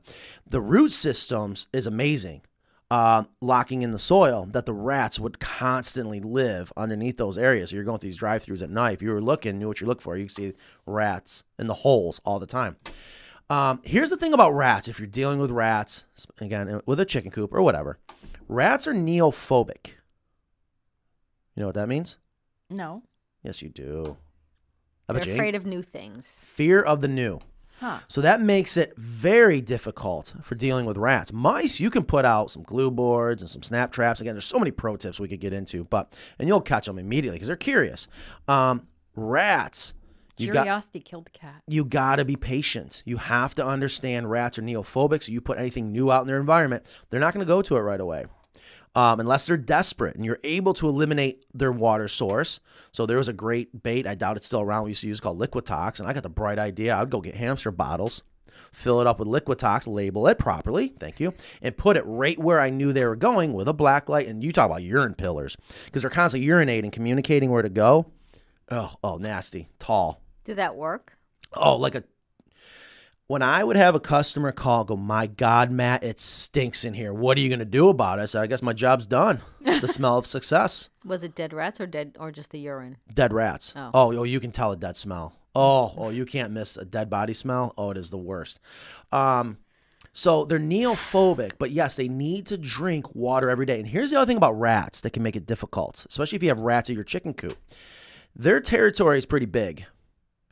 And with mice, it's going to be in a small little area. You can deal with it on your own property most of the time. Most of the time, rats, your rats might be living at your neighbor's house because they have the perfect shed and they're mm-hmm. underneath it. And again, because rats are neophobic, you got to understand their patterns. They'll use the same runways, and you can see them when you know what you're looking for. But you might be giving them the food source. But if you eliminate the food source, they're just going to go somewhere else. But you can't really eliminate the food altogether because you got to feed your chickens, right? Or you want to put your table scraps out in the run. Um, you got to get to where they're living and eliminate that. And not to mention, too, when you do go to react and bait them, you want to get as close to home as possible. Are they nocturnal? Yes. Same with the mice, Yes. right? Yep. Okay. Yes. Oh my God, uh, Ed. Uh, Oh, I uh, wish I had a smartphone back in the day. Yeah, uh, the grandpa feeder Mhm. might be helpful, right? Yeah. We had a, a customer recently. We got an amazing video coming out. I guess we're not going to bring it out until we're all done when we build her coop. Is it feral? Paul filmed it. Ingrid didn't. Oh, They- that's why I'm Oh, looking at me. too. Yeah, Yeah. okay. The, they had the grandpa's feeder. They didn't like it. I'm curious if anybody out there has yeah, had any. Beth Farrell does has one too. Okay. We're gonna do her chicken coop in Apex. And um, I don't know if uh, she said they just could not train her chickens to use that grandpa's feeder. And that's the first I've ever heard of that. But I want to say, in theory, it's a great idea, great concept, great product to make it difficult for the rodents to get to the food source. Right. Did I tell you this morning my, the girls saw a big garter snake outside? Gus stepped right on its head. Oh boy. Um, snakes are considered pests because they will eat the chicken eggs and baby chicks.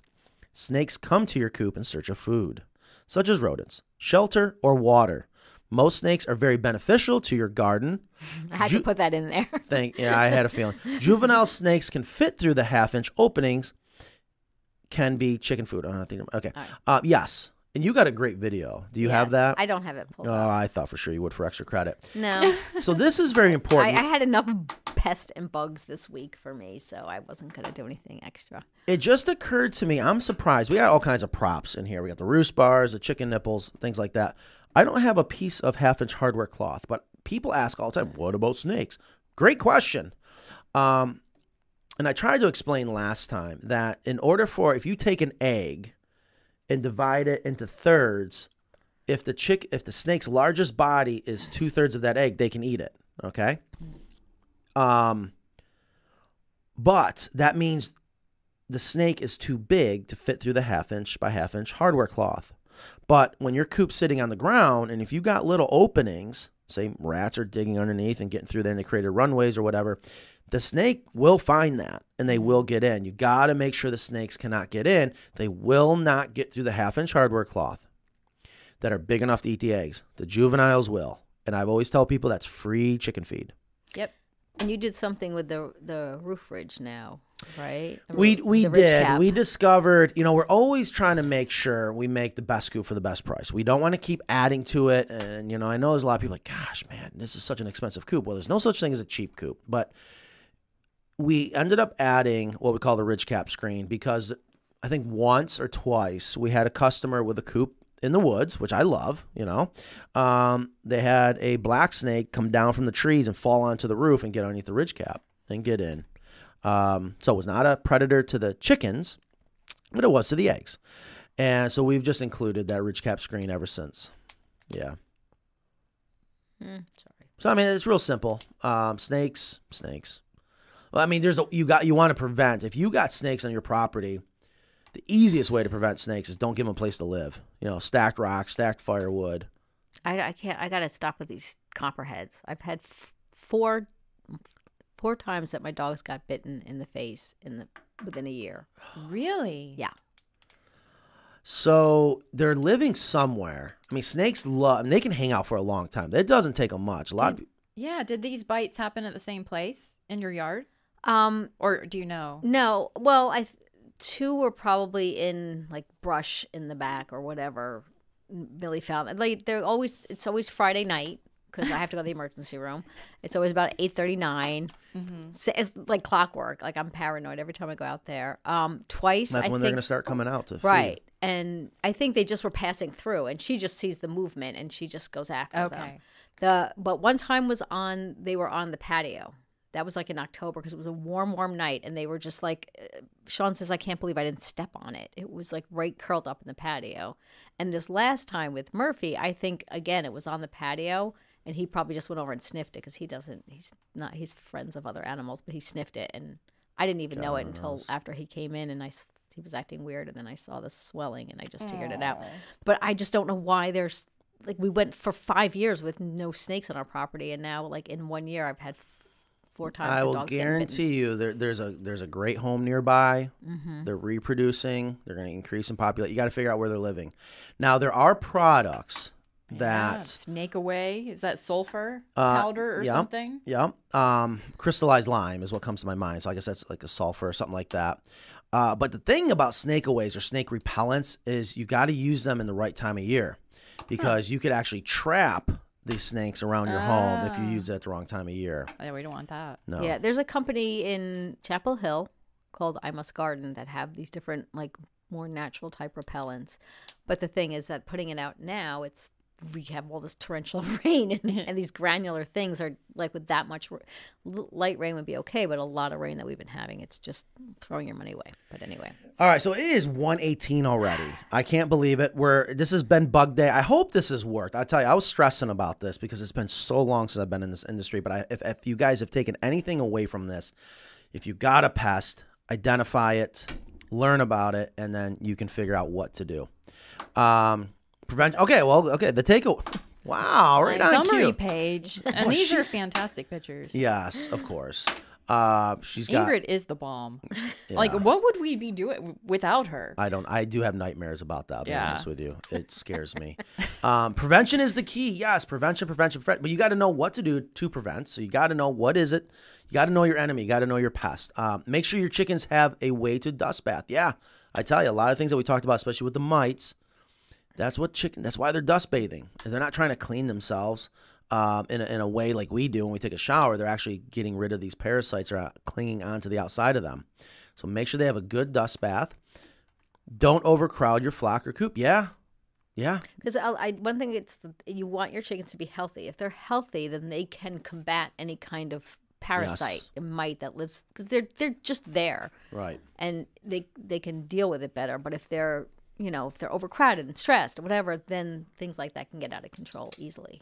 They're more Um, susceptible. Such a good, another good reason why the coop to chicken ratio is so Yep. important. When your chickens get stressed, they are not going to be able to come. Yeah, exactly what Ingrid said. Excellent point.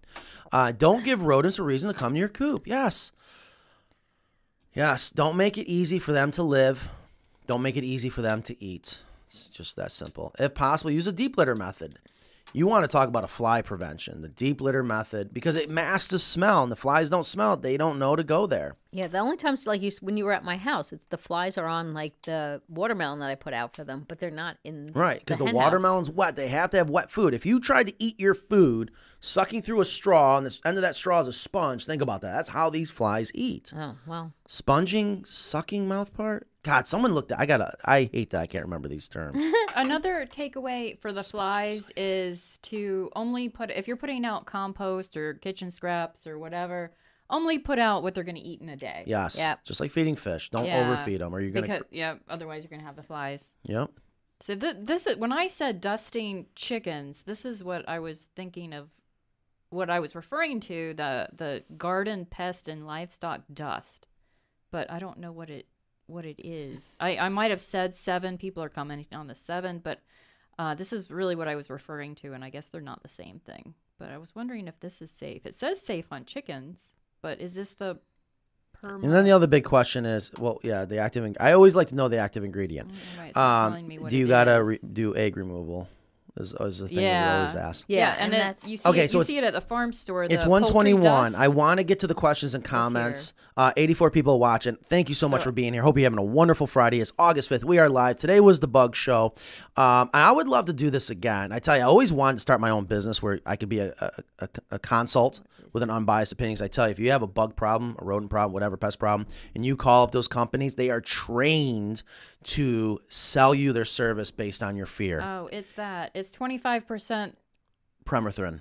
Okay. Yeah, very, very common active ingredient. Mm-hmm. It must be darn near harmless because that active ingredient has been around for so long. I long. think it's made out of dandelions or something. That Well- was natural. that's or the, pymethrin. Oh, right. We had this whole. Pyrethrin is made from a chrysanthemum Florida Oh, okay. flower grown in Kenya, Africa. and then So- the so pyrethroid be is a synthetic version. Would that be? Yeah. I think they might. Everything it's all depends on how you use it. That's the thing people got to understand, you know. Um things are safe. It's it's the person behind the trigger if you will. That's what you got to worry about. This is not hurting us right now, right? Right. Okay. You decide to drink it. Guess what? Now it's harmful. Don't drink it. Um, things can be used if used correctly, and there can be huge benefits. But if you don't understand what it is you're trying to accomplish and target, you're going to have problems. All right, let's get to let's get to the questions and comments. Well, somebody somebody says it's safe to put in a dust bath, but that's just a comment. I don't know. If that's Okay. True. um, So James Miller says fly traps are great because they make great snacks for your ladies. And I don't what I don't know because the there is an allure. There's something that's in there that uh, that's a yeah, there's an attractant to say, hey, come in here Yeah, uh, for a great food source, but there could be also something in there that kills them real quick. yeah. That I I wouldn't do that just because I don't know what chemicals they're using to attract. Oh my gosh, here's them. Mm-hmm. another one. Speaking of flies, I just want to mention this. These are things people just don't know any better. There is a product I see in restaurants all the time called, I'm going to get sued. I don't care. Uh, called Hot Shot. All right. Well, Hot Shot's a brand, but it looks like you've all seen them. It's a rectangular white grid looking thing with a yellow thing inside. Okay. Mm-hmm. All right. And you hang them.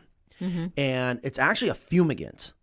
And when you read the label, those are only supposed to be used in areas that human beings are not around. So you put in your closet, put in your attic for like cluster flies or whatever. And it's a fumigant. Okay. So if that word doesn't make sense, you got to think about fumigant. You got mol- you got particles that are so small, it's a gas and can get everywhere. That's what makes it work so well. Um, you breathe, it's a carcinogen. It's horrible to breathe in, but it's odorless. And it will work to get rid of whatever you want to kill wherever you are. And it's a $5 product, but it is so harmful, but it's odorless. People have no idea. You go sit at a bar, I'll see them all the time for the fruit flies. I'm like, ew, I hate to be that bartender. They have no clue. Highly oh, illegal. that they're they're breathing. They're breathing poison. it in. Yes. Oh, it's unreal. Oh, So Kathy asks if fireplace ash is dangerous if it gets wet or if the dust bath gets wet. I wouldn't think it's dangerous. Well, it's, it's going to be non-effective because now it's packed Yeah. down. It's Yeah. wet sand. You're walking on wet sand. It's not getting in between your toes. We need dry sand to get in between our toes. You need wet, or you need dry dust. And Amber says, and I had this happen too. My girls eat mice or things that look like mice. Mm-hmm. Yep. And I, I did. I saw my barred rock with a.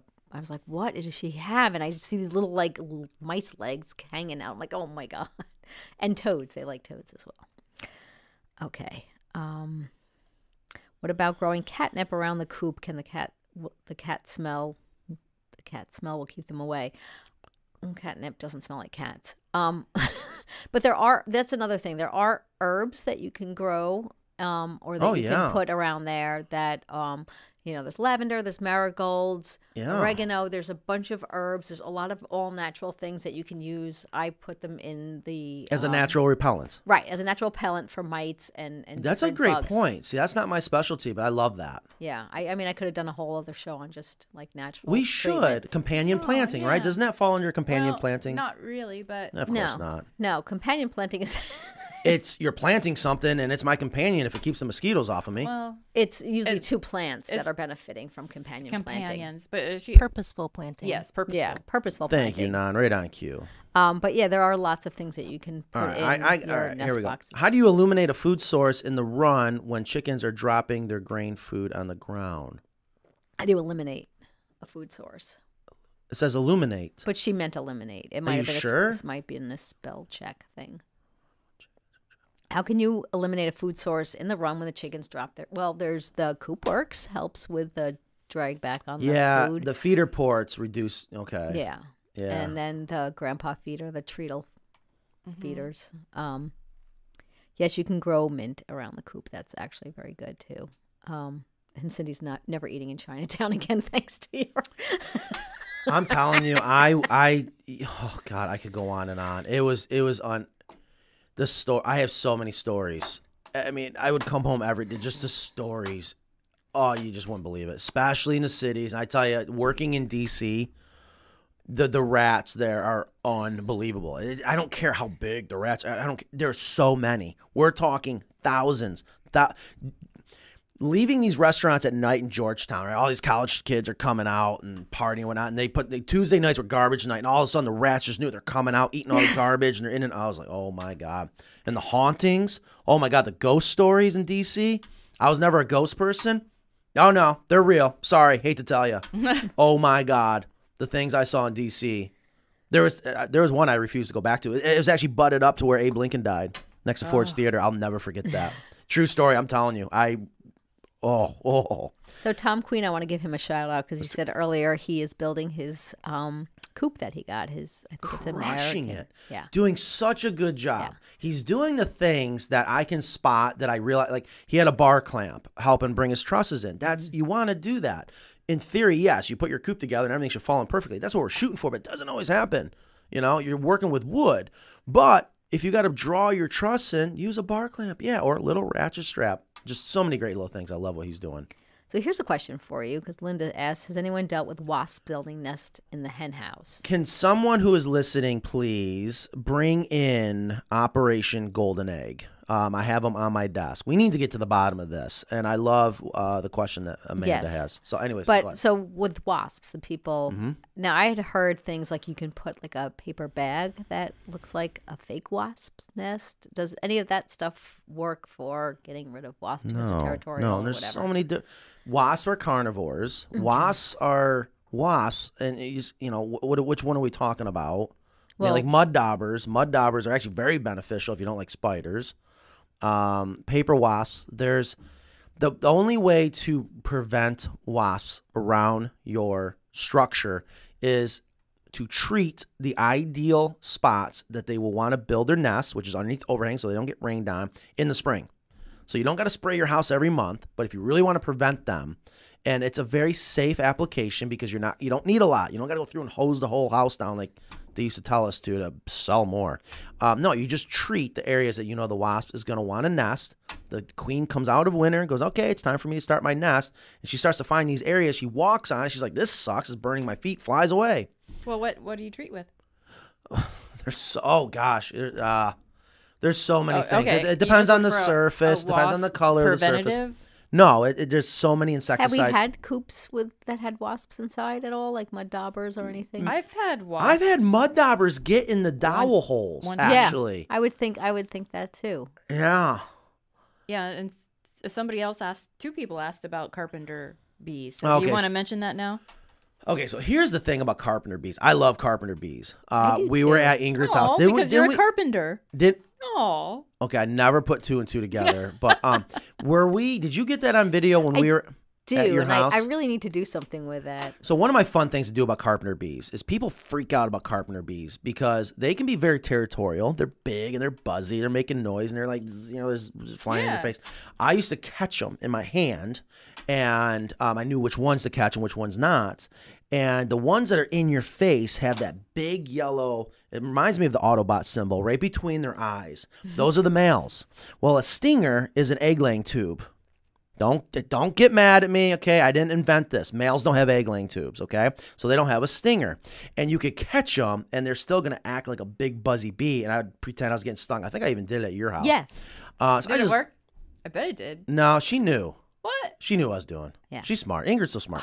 Um, don't catch the queen. Oh, she'll get or the the female. She'll get you. Oh God, I've got. Oh, they'll nail you. Oh, have you ever made the mistake of catching a female? No, but I've got stung by Oh, a okay. female, and oh, that hurt. Anyways, so here's the thing Oh, about good party trick. Then. Here's the thing about here's the thing about carpenter bees. This is fascinating. Okay, they're gonna they're gonna burrow a hole, marble size hole in your wood, right? Mm-hmm. Okay, that sucks because they're now they're this, you know, it's deconstruction to your home or whatever, Damage. um, damage to your home. It is fascinating. They'll they'll chew in cross grain about an inch, inch and a half, and then turn ninety degrees. Okay, so they're gonna go whoop, and then they're gonna turn ninety degrees, about six to eight inches with the grain. All right, so a little something like uh, you probably can't see it. Okay, just like that. Okay, go in and then Looks like an L. yeah. Okay, real simple, right? The female carpenter bee is so smart. She'll lay an egg, build a cell. At the egg very end. at the end. Okay, yeah, I'm end gonna of the tunnel. Yep. And then lay an egg, build a cell, lay an egg, build. Okay, anyways, so on and so forth. Just like that, right? Making little rooms. Somehow, some way, if you think about it, if you're this first egg that's laid, you got to be the last one to hatch, or you're going to be fighting, screwing up your brothers and sisters here. Yeah. They know how to time it. Isn't that incredible? Uh-huh. So the last egg laid is the first one to hatch, and they go right in order. I don't know. I just I love this proboscis, Wow. the mouth part. Um. Anyways, So they must have different gestation periods. Yeah, I don't know. I don't know. So here's the secret to carpenter bees: prevention. Well, Here we go again. Don't build anything out of wood. Well, you can. Can you give them a two by four? So I because they go into the eaves of our shed, and we don't really care. But we had thought about making a two by four with a couple holes in t- and mounting that for them to like A giving them some, give them something that they that you don't care about. Yeah. Possibly, possibly, but would you see the difference? I don't know. What I used to always recommend to people, and this used to be a lot with log cabins, and that can get really bad, is, and I don't know if you can find it anymore, a very good oil, a true oil based treatment. They do not like the true through an oil based treatment or oil based paints. Now, I don't know if I know I keep hearing about oil based going away and you have water modified, um, or what we used to do in the springtime when the queens were coming out looking for a new home to chew up, that's when you would have to apply a insecticide to the outside surface and it's all about timing. So when she comes to it and lands on it, it's a repellent. She flies away, goes, I'm gonna go somewhere else, screw this place. Or she will start to chew it if you're using a non-repellent, microencapsulated was one of my favorites. Um, a non-repellent one, she's chewing in there, and then she ingests the insecticide, and then it kills her. So when it comes to carpenter bees, prevention is all about timing or what you're applying from a prevention point of view, uh, the oil base, oils or paints. And, they're, Yeah, and they're still pollinators. Yeah, I, I, mean, I they, only they see do 'em serve the a purpose. spring. So I want to be Are they seasonal? I I only remember. no, they're year round. They're year round. It's just in the springtime when it warms up. That's when I notice them. Oh, that's when it's like it's party time. Yeah. you What know? about those traps with the mason jar? You can trap them, but is it really going to make that big of a difference? You still No. got to have bees. You still got to have pollinators, you know? So we got to take the good with the bad here. Exactly. Um, so Brooke has a question. Yes. I have had chickens for a few years now. I've never had a predator. We are in op- we are in the open. Eagles fly over but never attack. Zero land predators. Could it be because we have pigs near our chickens? You've had pigs and chickens. Yeah, I God, I miss my farm.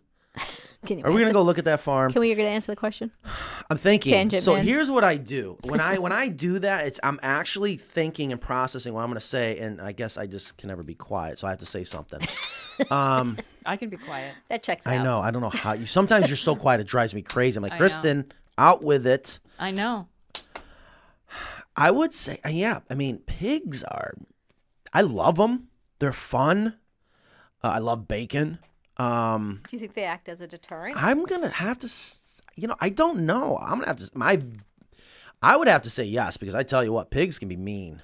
They can be nasty. Like you got to be careful. Ever- ever- ever- ever- I, I think that for aerial predators, if there's any larger animal like- out, I think it, it might help some. yeah, I, I, mean, just to, like a dog. I mean- mean, for some reason, it dogs. Oh, work, gotcha. Yeah. So. you know, even though the the dog doesn't want to eat a hawk or an eagle, it it is a deterrent. Right, and you can train a lot of dogs to actually protect your Right. chickens. So I would have to say it can't be hurting.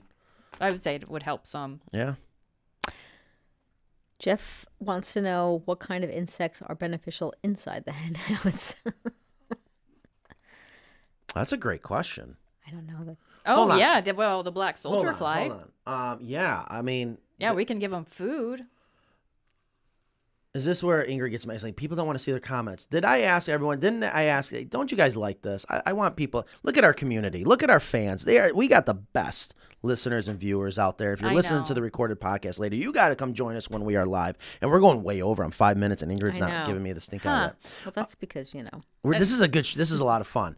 Any beneficial insect, soldier fly larva, without a doubt. Yeah, and they have they have no mouth parts, right? I believe they don't. I'm don't. an expert on soldier fly larvae. Yeah, they don't have any mouth parts. There are gonna be so a they're lot not of- going to be a pest, and they're not going to bring disease. there's going to be a lot of adult insects like Indian meal moths. Um, they live so short; they don't eat.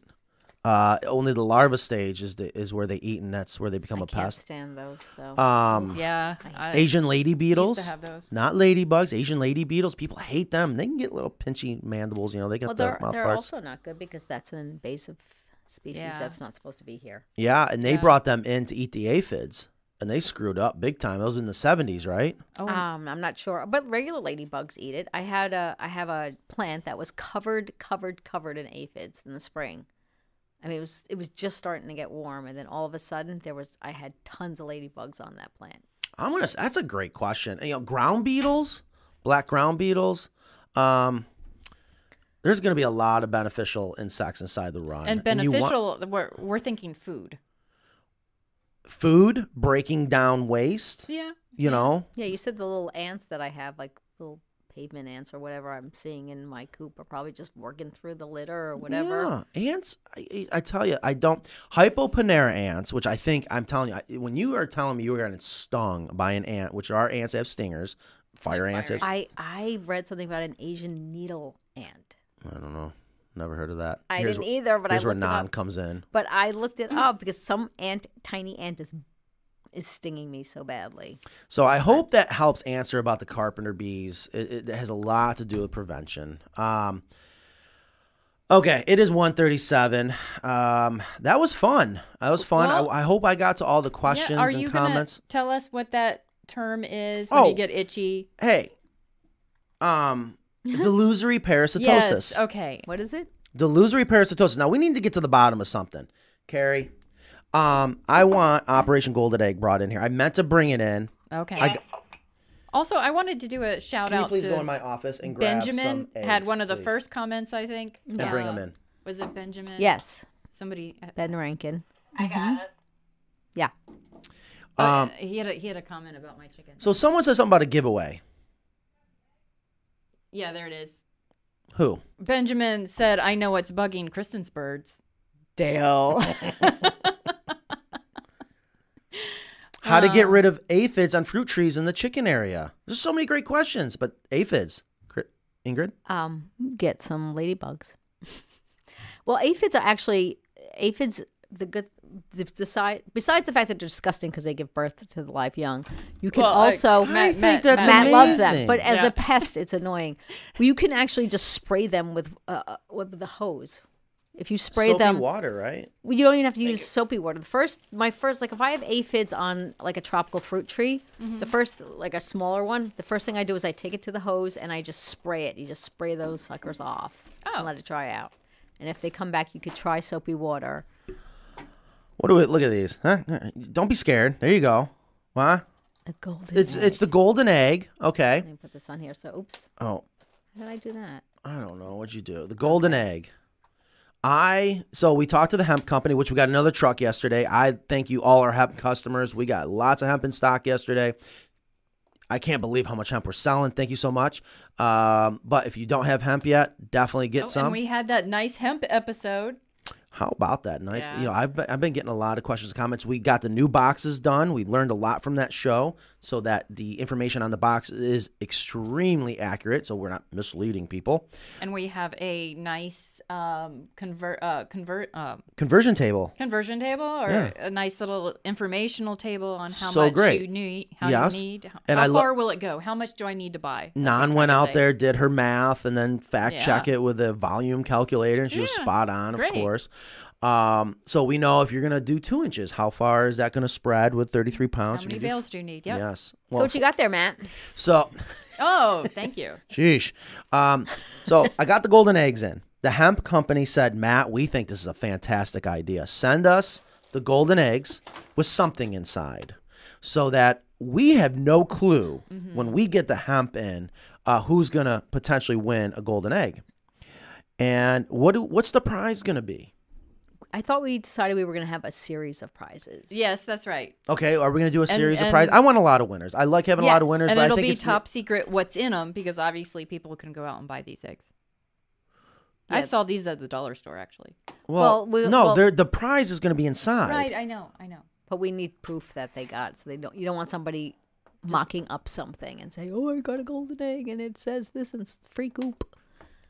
Oh, I can tell you, I and I would love to do a free coop. Like I would do love to do like one coop a year, maybe two coops a year, maybe one a quarter, whatever. I don't know. Where you have a golden ticket inside. I guarantee they I will put my seal on it from the uh, corporation. They will not be able to Mm-hmm. Oh, copy yeah, that. yeah. I'll just press it in there.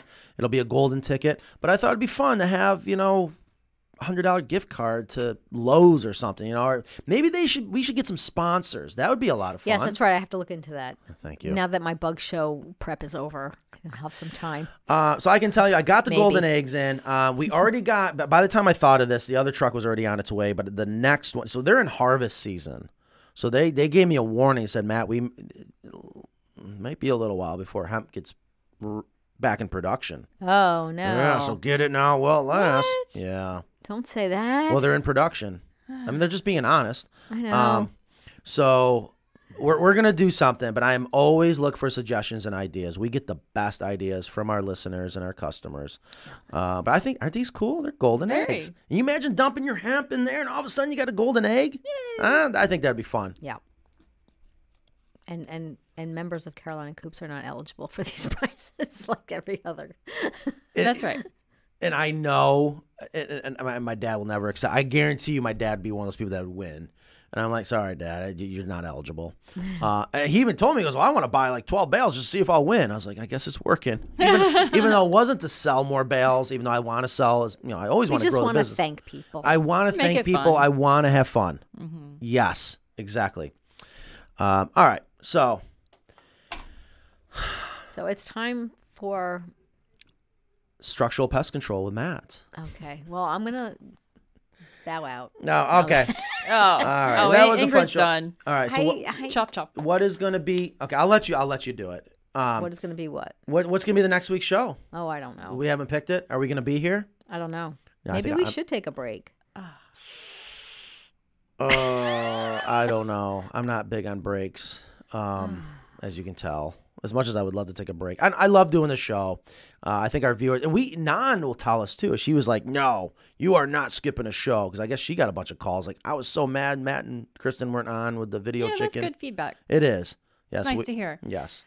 I I think it's always fun when we can do something different. Go on site, go in the shop, do something like, oh, we're gonna put together our chicken coop in the front yard. Bring chickens in, have them defecate down Matt's back, and then I Oh. see the evidence of my shirt that I still don't know if it made it out of here. The I did like- spray it. I did clean off clean off our chairs. I cleaned off the table and I sprayed down your shirt. And then when I got home, I realized that I just balled it up and left it on the washer. And I was like, oh, I meant to rinse it out. no, you didn't. Yeah, I did. I'm sorry. So we turned the cameras on this morning, and, and you see, you'll still see the cleaning products in here. And here goes, oh, there's a sign that we had chickens on the show last week. Yeah, yeah right. it was a little bit of a disaster. It, no, oh, it was so much fun. Yeah, I had a lot of fun. All right, guys. Well, thank you for joining us. I hope you loved today's show. I will guarantee you, most likely, we'll, we'll see you next week. We'll think of something fun. But if you have any uh, ideas or suggestions, I, I vote for we build the chicken coop in the front yard. now you're pushing it. I know. You're I always know it's pushing pushing it. it. Um, I know. We're not going to be able to build a chicken coop in one show. Hmm. Do it inside. Just, oh, you are you're crazy. All right, guys. Have a wonderful weekend. Take care. All right. Bye.